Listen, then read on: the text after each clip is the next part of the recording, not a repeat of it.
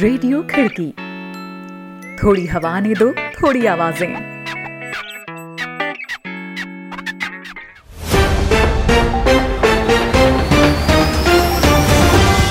आज है 18 फरवरी, दिन गुरुवार। खिड़की इंटरनेशनल बुलेटिन में अभिवादन स्वीकार करें भारती जोशी का। एक नज़र कार्यक्रम की खास खबरों पर। पिछहत्तर प्रतिशत कोविड वैक्सीन पर महज 10 देशों का कब्जा। संयुक्त राष्ट्र महासचिव एंटियोनो गुतरेस ने जताई वैक्सीन डिस्ट्रीब्यूशन में इस असमानता पर चिंता। ऑस्ट्रेलिया में फेसबुक ने ब्लॉक किए सभी न्यूज़ हाउसेस से जुड़े पेज। फेसबुक पर नहीं दिखी कोई भी खबर। दो दिन के दौरों पर कश्मीर आ रहा अफ्रीका, यूरोप और लैटिन अमेरिकी राजदूतों का डेलीगेशन। रहेंगी दुनिया भर की और भी अहम खबरें तो बने रहें बुलेटिन में भारती जोशी के साथ।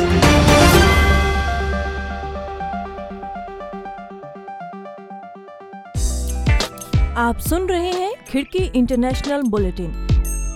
अंतर्राष्ट्रीय खबरों पर विश्वसनीय आवाज़ें। आइए शुरुआत करते हैं आज की पहली खबर से। कोविड 19 की वैक्सीन के बन जाने के बाद जहाँ एक और लोग राहत भरी सांस लेने लगे हैं, वहीं संयुक्त राष्ट्र के महासचिव एंटोनियो गुतरेस ने एक गंभीर चिंता की ओर इशारा किया है।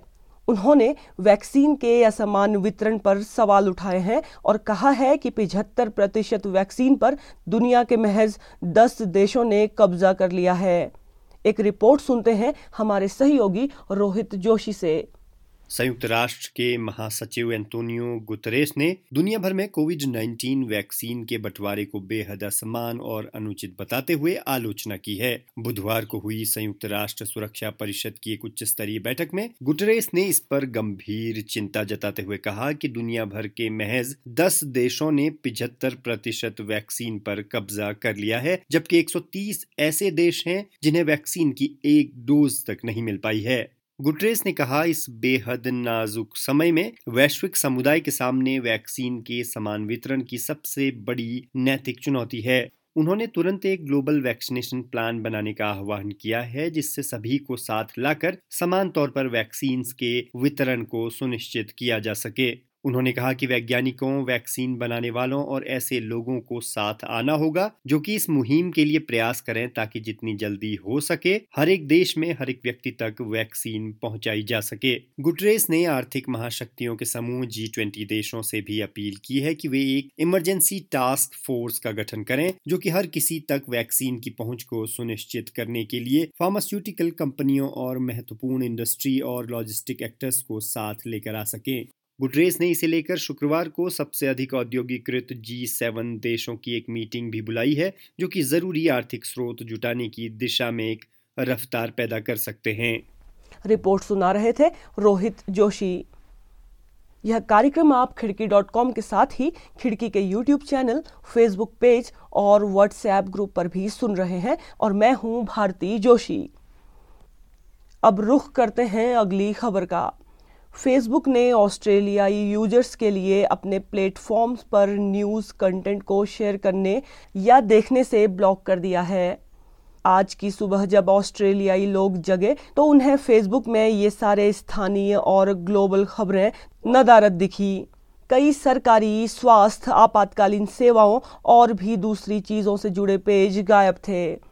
विदेशों में भी किसी ऑस्ट्रेलियाई समाचार माध्यम के फेसबुक पेजों को नहीं देखा जा सका।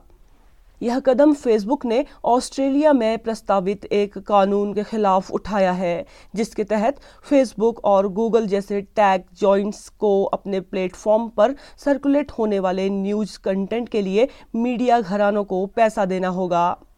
इन कंपनियों का कहना है कि इस कानून में इंटरनेट कैसे काम करता है, इस बात का बोध नहीं झलकता और यह गलत तरीके से उनके प्लेटफॉर्म्स को दंडित कर रहा है। इधर ऑस्ट्रेलिया की सरकार का कहना है कि फेसबुक ने जो बैन समाचार माध्यमों पर लगाया है, उसने इसकी विश्वसनीयता को खतरे में डाल दिया है। कम्युनिकेशन मिनिस्टर पॉल फ्लेचर ने कहा है कि सरकार बुधवार को संसद के निचले सदन में पास हो गए इस कानून की प्रक्रिया को आगे बढ़ाएगी।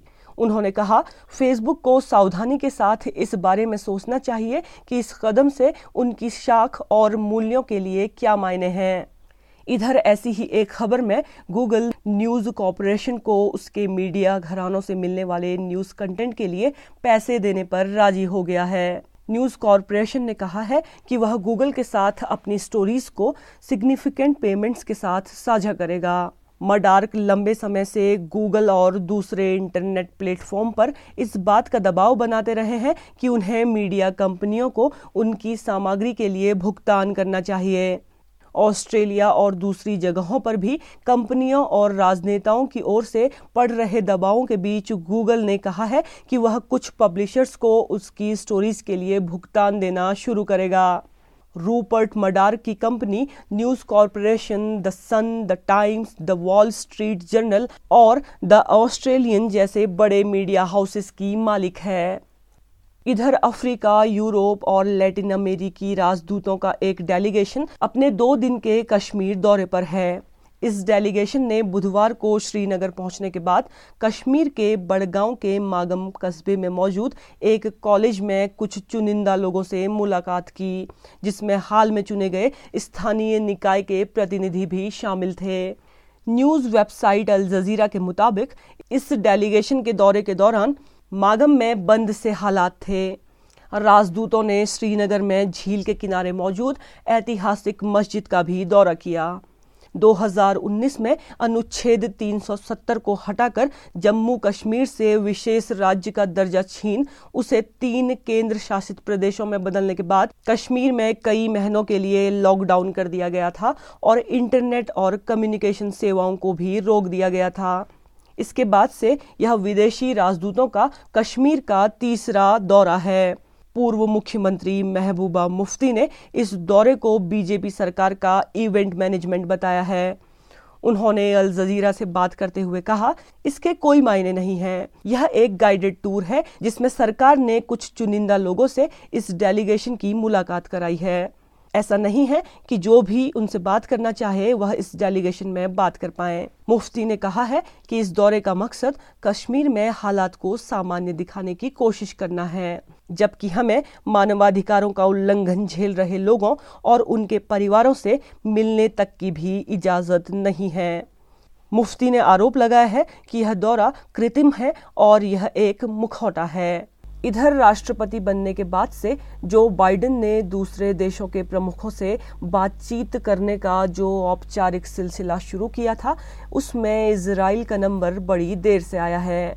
जो बाइडेन ने बताया कि उन्होंने इजरायली प्रधानमंत्री बेंजामिन नेतन्याहू से बुधवार को फ़ोन पर पहली दफ़ा बातचीत की और यह बातचीत काफ़ी अच्छी बातचीत थी। इस बारे में सवाल उठने लगे थे कि क्या बाइडेन नेतन्याहू से इस औपचारिक बातचीत में जानबूझकर उन्हें एक संदेश देने के लिए देरी कर रहे हैं? इजरायली प्रधानमंत्री कार्यालय की ओर से भी इस बातचीत के सिलसिले में एक ट्वीट कर बताया गया है कि दोनों देशों के नेताओं के बीच तकरीबन एक घंटे से ज़्यादा समय के लिए महत्वपूर्ण बातचीत हुई।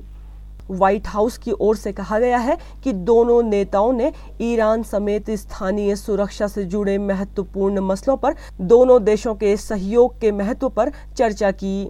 राष्ट्रपति बाइडेन ने अरब और मुस्लिम देशों के साथ इसराइल के रिश्तों के सामान्य होने की दिशा में अमेरिका की ओर से भरपूर सहयोग पर ज़ोर डाला। फलस्तीन और इसराइल के रिश्तों और क्षेत्र में शांति बहाल करने की दिशा में भी बातचीत हुई।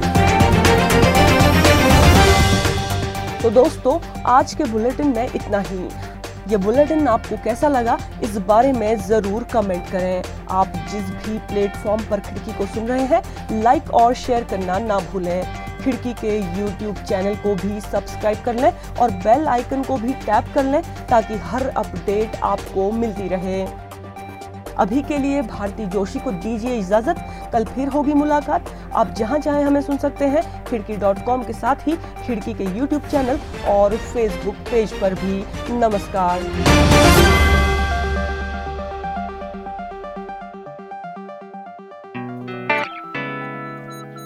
रेडियो खिड़की। थोड़ी हवा ने दो, थोड़ी आवाज़ें।